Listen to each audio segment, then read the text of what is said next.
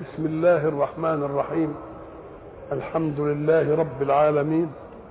والصلاة والسلام على أشرف المرسلين وخاتم النبيين ورحمة الله للعالمين سيدنا محمد وعلى آله وصحبه أجمعين. وبعد فقد وقفنا في اللقاء السابق عند قول الله سبحانه أعوذ بالله من الشيطان الرجيم. وهو الذي خلق السماوات والأرض في ستة أيام وكان عرشه على الماء. طبعا خلق السماء والأرض. قلنا إن دي يعني القرآن تعرض لها كذا مرة. وحينما قال في ستة أيام قلنا في ستة أيام من أيام الدنيا وكان من الممكن إن هو يخلقها في إيه؟ بكل. أم قال لك فيه فرق. بين إيجاد الشيء وطرح مكونات إيجاد الشيء. ضربنا مثل ولله المثل الأعلى إن الإنسان لما يجي يعمل كوباية زبادي مثلا يقوم يعمل إيه؟ يجيب اللبن بشكل مخصوص وبعدين يجيب حتة إيه؟ خميره ويروح حاطط الخميرة في الإيه؟ عملية ما بتستخلصش منه قد إيه؟ دقيقة. وبعدين يسيبه عشان يبقى زبادي في قد إيه؟ في 24 ساعة. يبقى مش ال 24 ساعة مشغولة بخلق الزبادي. ده الإيجاد دي بيكون. وبعدين هو ياخد تفاعله بقى في نفسه. ياخد إيه؟ تفاعله في إيه؟ في نفسه. يبقى مش المدة للعلاج لأن أفعال الله لا علاج فيها. وإنما هي إيه؟ إحنا مثلا تودي البدلة أو الجلباب للخياط. تقول له إمتى هتخيط لي الجلابية؟ في قد إيه؟ يقول لك في شهر. بقى هو في شهر هيقعد يخيط لك الجلابية؟ ولا بيخيطها لك في ساعة من هذا الشهر. لكن عمرها عنده في إيجادها منه شهر. كذلك ال... كذلك الإيه؟ الستة أيام. أو كما قالوا ليعلمنا الإيه؟ التأني والدقة والمش عارف إيه وهو إلى آخره. وقلنا إن هذه الآية المستشرقين ياخدوا منها ومن آيات أخرى شيء يعملوا فيه ان القرآن فيه تعارض. لما جم في ستة أيام وبعدين جم في آية التفصيل وجدوها ثمانية قلعتوا على حاجة يعني. قال لك شوف اهو القرآن أهو. هو بيقول ستة أيام ستة أيام في كل الآيات. وبعدين لما نيجي في التفصيل نلاقيها إيه؟ نلاقيها ثمانية اللي هي آية إيه؟ أعوذ بالله من الشيطان الرجيم. قل إنكم ستكفرون بالذي خلق الأرض في يومين وتجعلون له أندادا ذلك رب العالمين وجعل فيها رواسي من فوقها وبارك فيها وقدر فيها أقواتها في أربعة أيام. في أربعة أيام. يبقوا كام؟ يبقوا ست. ثم استوى إلى السماء وهي دخان فقال لها وللأرض ائتيا طوعا أو كرها؟ قالتا أتينا. فقضاهن سبع سماوات في يومين. يبقوا كام؟ هم خدوا بقى من التفصيل قال لك التفصيل يفضح الإجمال لأن لو كان الكلام صح كان يجي التفصيل زي مين؟ زي الإيه؟ الإجمال يقول أنا كان عندي عشرة. اديت فلان خمسة وفلان ثلاثة وفلان اثنين ونفذ ما عندي. يبقى كلام صح ولا مش صح؟ صح. ليه؟ لأن التفصيل إيه؟ يساوي الإجمال. هنا التفصيل ما سواش الإجمال. ما فطنوش إلى أن الله يتكلم وبيكلم ناس لهم ملكة. ملكة الأداء ملكة البيان ملكة البلاغة ملكة الفصاحه يفهموا ليه؟ أم قال لك؟ لأنه لما قال خلق الأرض في يومين ادي خلق. وبعدين إيه؟ وبعدين جعل فيها رواسي من فوقها. يبقى كلام في الأرض ولا لأ؟ وبارك فيها. مش كده؟ يا في الأرض يا في الجبال. وقدر فيها أقواتها. يبقى كله لتتمة إيه؟ يبقى الأرض وتتمته في تتمة أربعة أيام. ضربنا مثل زمان. وقلنا أنا أسير إلى طنطا في ساعة وإلى الإسكندرية في ساعتين. الإسكندرية في ساعتين يعني داخل فيهم إيه؟ ساعة طنطا كذلك ما دام خلق الأرض في يومين وبعدين جعل فيها رواسي مش عارف إيه في أربعة أيام أي في تتمه أربعة أيام. ليه؟ أم قال لك لأن هناك الزمين الأرض وما عليها. وما عليها تتمة لها. فالزمن يبقى الأول والثاني مجموعين في مين؟ في الأربعة إيه أيام. واثنين يجوا يبقوا إيه؟ يبقوا الستة. هو الذي خلق السماوات والأرض في ستة أيام وكان عرشه على الماء. ليب... هذه كل المسائل الغيبية الحجة فيها إخبار الصادق بها. هو اللي واقع كده. تقول لي إزاي ما إزايش؟ هو قال لي أنا عملت كده. تبقى المسألة انتهت. أنت تشك في أن السماوات والأرض مخلوقة؟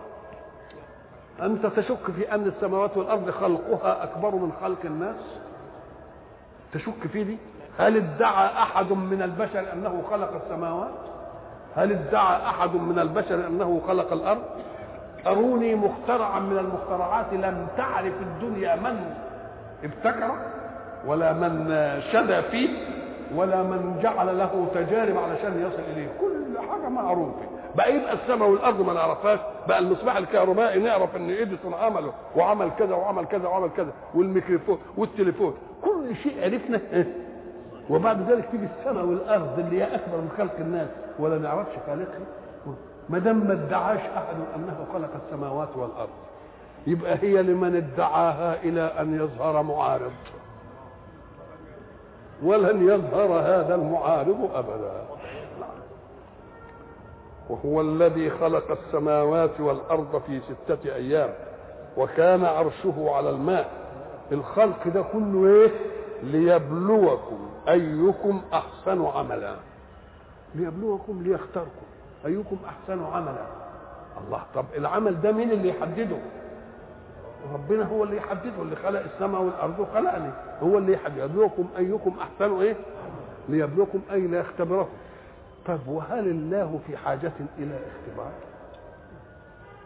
طب الله يعلم وإن لم يختبر، الاختبار ده عند الجاهل، أنا بعمل ده عشان أشوف ده ينجح ولا يسقط.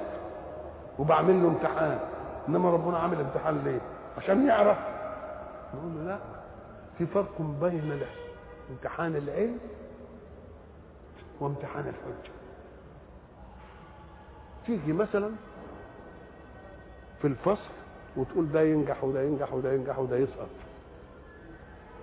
طب عملت كده؟ لا أنا عارف إن دخل الامتحان هيسقط. قام قال هو ده بقى صح كعلمك صح. إنما كحجة عليهم الصح ليه؟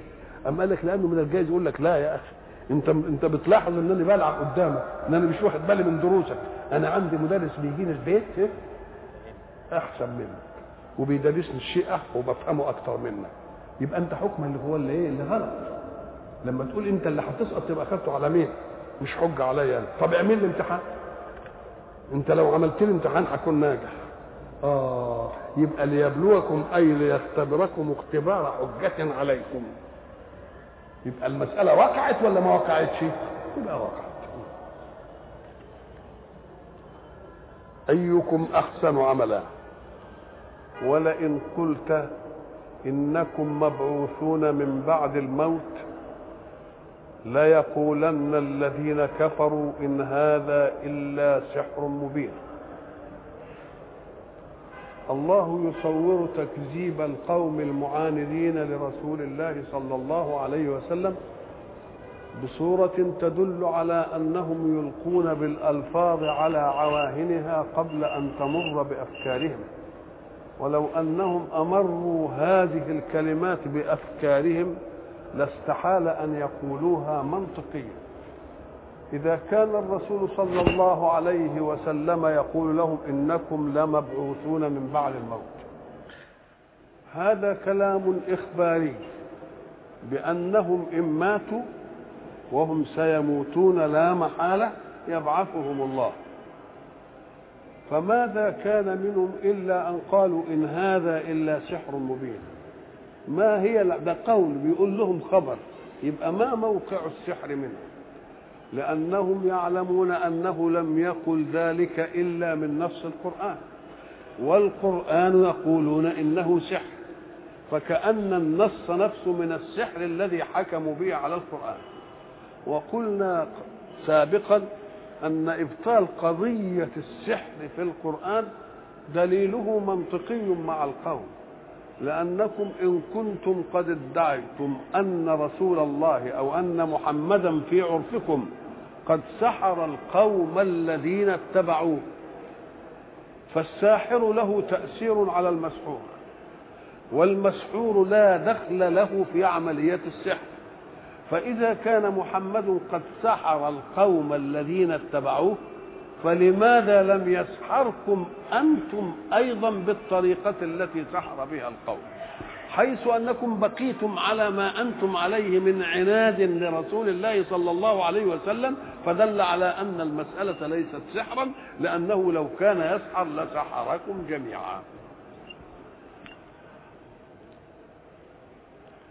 ولئن قلت إنكم مبعوثون من مبعوثون من بعد الموت ليقولن الذين كفروا إن هذا إلا سحر مبين. وكلمة مبين تدل على إنه سحر بيقولوا سحر محيط. يعني مش سحر لناس خاصين ده سحر مبين. أنتوا اللي قلتوا إنه سحر مبين يعني محيط بكل من يريد بكل من يريد سحر. فبقاء واحد على الكفر دون إيمان برسول الله يدل على أن المسألة ليست مسألة سحر ولئن أخرنا عنهم العذاب إلى أمة معدودة.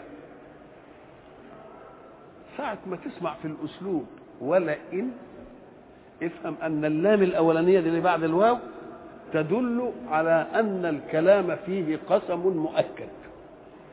ولئن يبقى تقديره والله لئن. والله يبقى اللام أعلمتنا أن قسما هنا محذوف واكتفي باللام عن القسم. أي كلام تشوف كده ولا ان حصل كذا لا يحصلن كذا. تعرف إن فيه إيه؟ فيه قسم. وقلنا إن القسم يأتي لتأكيد المقسم عليه بالمقسم به. تأكيد المقسم عليه فكأن كان فيه شك. لأنك أنت ما تجيش لأي واحد ابتداء كده وتقول له والله أنا كنت عند فلان امبارح. بالله والله دي القسم ده لازمته إيه؟ ده القسم إنما يأتي لشك طرأ عند السامع. وأنت لسه ما هو ما قالكش حاجة. ده الكلام ابتدائي. كنت تقول له أنا زرت فلان. يقول لك يا شيخ مش معقول تقول له والله إني زرته.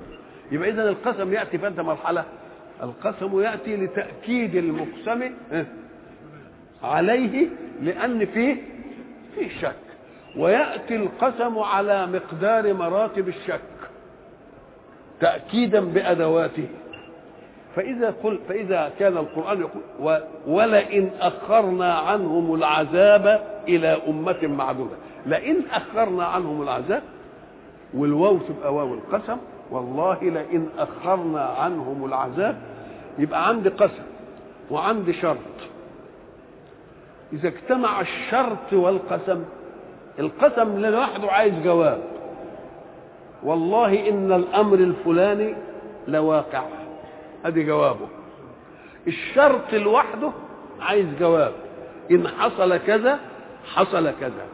يبقى القسم يحتاج لجواب. والشرط وحده يحتاج لجواب. فإذا اجتمع القسم والشرط.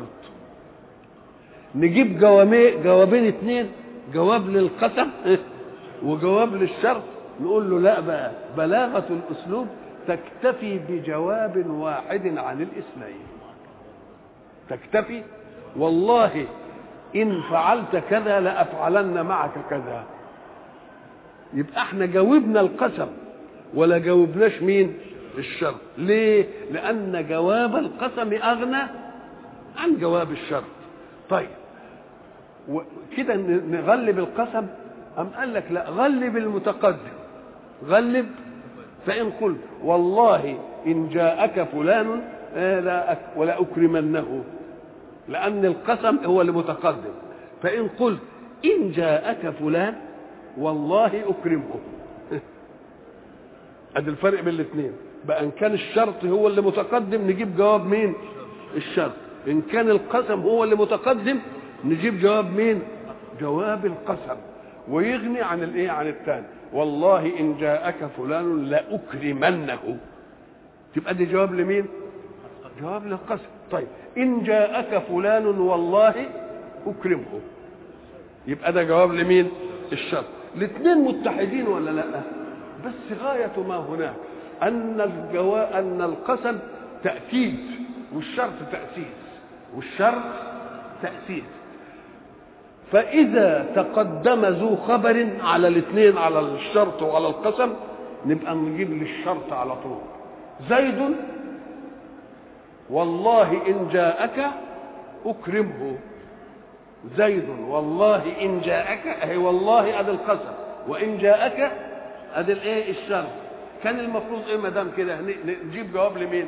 نجيب جواب للقسم قال لك لا ده تقدم ذو الخبر اللي هو زيد. زيد والله إن جاءك اكرمه طب ولماذا رجحت الشرط مع أن القسم هنا متقدم؟ قال لك لأن الشرط تأسيس والقسم تأكيد والتأسيس أولى من الإيه؟ من التأكيد. هنا بقى النص عندنا إيه؟ ولئن أخرنا عنهم العذاب إلى أمة معدودة ليقولن ما يحبسه. يبقى الجواب لمن هنا إيه؟ الجواب للقسم. وأغنى عن مين جواب إيه؟ جواب الشرط. هذه نفس الإيه؟ الأسلوب. ولئن أخرنا عنهم العذاب أي عذاب يؤخر؟ الله أوعد الكافرين بمحمد بأن يعذبهم. فحين أوعدهم أن يعذبهم العذاب كان للأمم اللي سبقت الرسول كان عذاب استئصال. عذاب استئصال إيه؟ يعني فكلا أخذنا بذنبه؟ فمنهم من أرسلنا عليه إيه؟ عاصبا ومنهم من أخذته الصيحة. ومنهم من أغرقنا. ومنهم من خسفنا به الأرض. يبقى عذاب كله إيه؟ استئصال. فكأن مهمة الرسالات السابقة كانت بتعمل إيه؟ الرسول يبلغ الدعوة والكافرون تتولى السماء تهزمه ولكن أمة محمد فضلت على الأمم بأن الله وكلها بأن تعذب بأيديها في المعارك فحين يوعدهم رسول الله بعذاب وللعذاب ميلاد. مش العذاب ساعة ما يوعده يجي على طول لا. قد يؤخروا العذاب علشان البيئة نفسها أو المحيطين بهم يشوفوا الضلال ويشوفوا الفساد ويشوفوا فإذا ما حدث لهم العذاب يبقوا ما يعني ما يعترفوش عليهم. يبقى إذا الإمهال والإملاء له معنى. الإملاء للظالم لتزداد مظالمه زيادة تجعل البيئة التي يعيش فيها الظالم تكره ظلمه. فإذا ما وقع عليه عذاب ما يعطفوش عليه. ليه؟ لأن النفس البشرية بنت المشهد. يعني إيه بنت المشهد؟ واحد قتل وبعدين قعدت قضيته سنتين وثلاثة وبعدين عرضت القضية. وبعد ذلك بقى هيتعدم القاتل. الناس نسيت لزعة القتل الأول لزعة القتل الأول وبقيت إيه؟ وبقيت إن ده هو اللي مش عارف كويس هينقتل يبقى العطف يجي على مين هنا؟ فإذا ما أملى الله للظالم وعمل مظالم كتير كتير كتير يقوم يعمل إيه؟ يضعف قوة العطف على مين؟ ولذلك ده من دواعي استمرار الجرائم إبطاءات المحاكمة إبطاءات المحاكمة. إبطاءات المحاكمة بتخلي عواطف الناس الشاهدين تبقى مع مين؟ تبقى مع المجرم ليه؟ لأن دي كمنظر وانتهى طول المدة وخلاص ومش عارف. ولكن لو استحضرت وقت العقوبة ظرف الجريمة كنت تقول لا يستاهل. ولذلك الحق سبحانه وتعالى حينما يريد أن يعذب عذاب حد ولا أي حاجة يقول لك وليشهد عذابهما طائفة من مين؟ من المؤمنين علشان إيه يشهد عذابهم طائفة من الإيه؟ يعني ما بناخدهمش سرقة إحنا بناخدهم أمام المجتمع الذي شقي بإفسادهم وشقي بمظالمهم فإذا ما كان فإذا ما كان إنسان قد اعتدي على عرضه مثلا وكتم الأمر ومش عارف إيه ثم رأى معتديا آخر على عرض قتل ويشوف عذابه كده يقوم ده يعمل إيه؟ يشفي ويشفي نفسه. فحين فالله يقول هم معك يا محمد حين نوعدهم بعذاب ونبطئ العذاب لإمهال لهم يجعلون من ذلك مناط السخرية والاستهزاء والتهكم. ويقولوا فين العذاب؟ أين العذاب الذي وعدنا إيه؟ اللي وعدتنا به. فأتنا بما تعدنا إن كنت من الصادقين. هو حد بيطلب العذاب لنفسه؟ ما حدش بيطلب العذاب لنفسه. إنما هم بيقولوها إيه؟ لأنه لما أبطأ العذاب بدهم يسخروا. يعني لا عذاب ولا أي حاجة. ولذلك هناك يقول لك إيه؟ وقالوا ربنا عجل لنا قطنا قبل يوم الحساب. عجل لنا قطنا قبل إيه؟ القط يعني. القط اللي هو جزاء العمل. آآ آآ مأخوذ من القط. القط القطع إحنا لما نيجي نعمل آه زي يقول لك باترون ثياب. باترون ثياب يعني إيه؟ نجيب الرسم نرسمه كده وبعدين نيجي القماش ونعمل إيه؟ ون ون ونقطع القماش زي الإيه؟ على الباترون.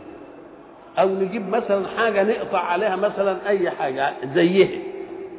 فبيقول إن إن العذاب هيبقى زي الايه زي الجريمة.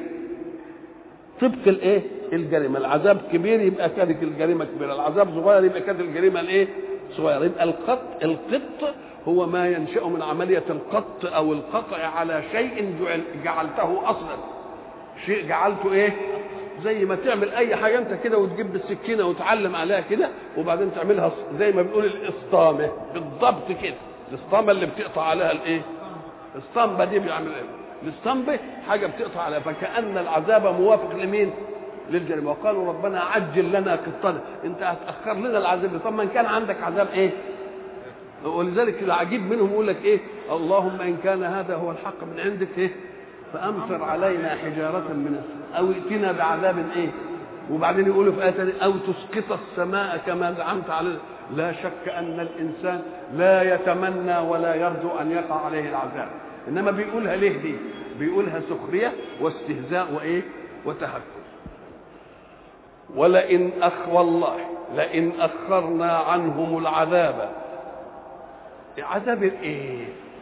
قال لك العذاب بتاع الأمم السابقة الاستئصال والعملية دي لأن دي إحنا مأخرينه ليه؟ لأن الله أعطى لرسوله وعدا بأن الله لا يعذب أمته وهو فيه وما كان الله معذبهم وهم إيه؟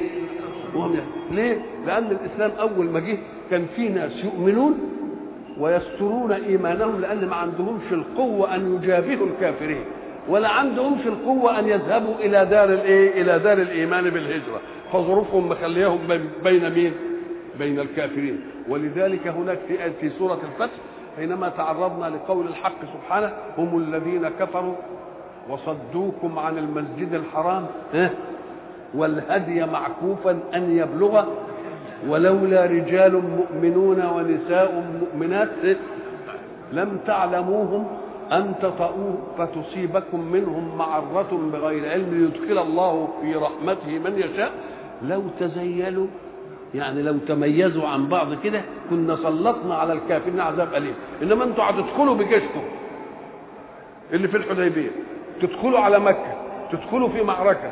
المعركة دي هتصيب كل أهل مكة. ليه؟ لأن المؤمنين إيه؟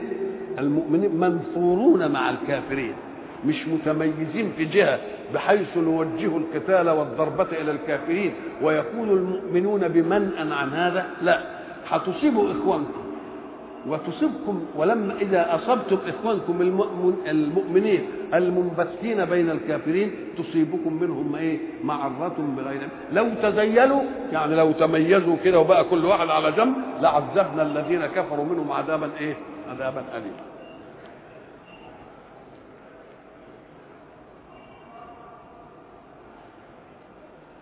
ولئن أخرنا عنهم العذاب إلى أمة معدودة.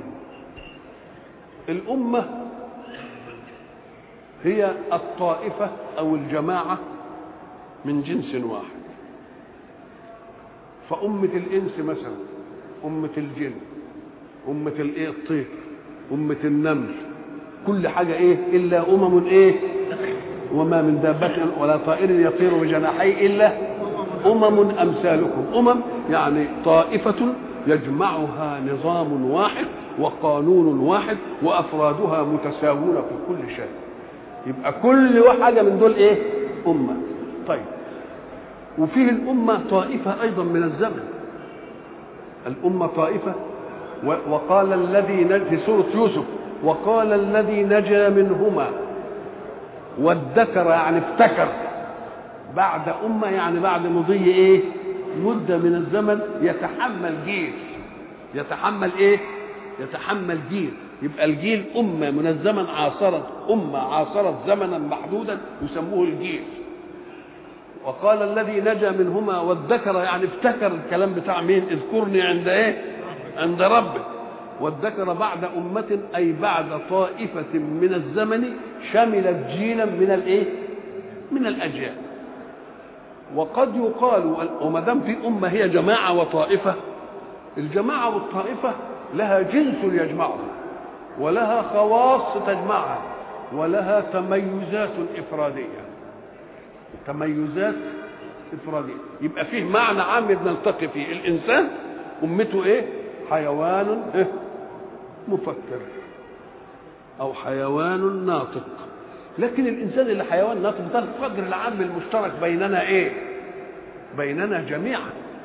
لكن في تفاوتات. التفاوتات دي في المواهب. مش ممكن تكون لكل نفس بشرية جميع المواهب التي تتطلبها الحياة. يعني ما يمكنش واحد يجي يبقى عالم ومهندس وطبيب وتاجر ومحاسب وصيدلي وسباك. مش ممكن. ليه؟ لأن كل حرفة من دول عايزة مدة إيه؟ دراسة فيه عمر الإنسان الزمني ما يتسعش اننا إيه؟ نخصصه فيه خمس سنين وفيه خمس سنين وفيه خمس سنين يبقى عمره كله إيه؟ تعلم. نقوم نقول لا. واحد له موهبة في كذا. يخدم نفسه في مجال هذه الموهبة. ويخدم غيره. وغيره عنده موهبة أخرى.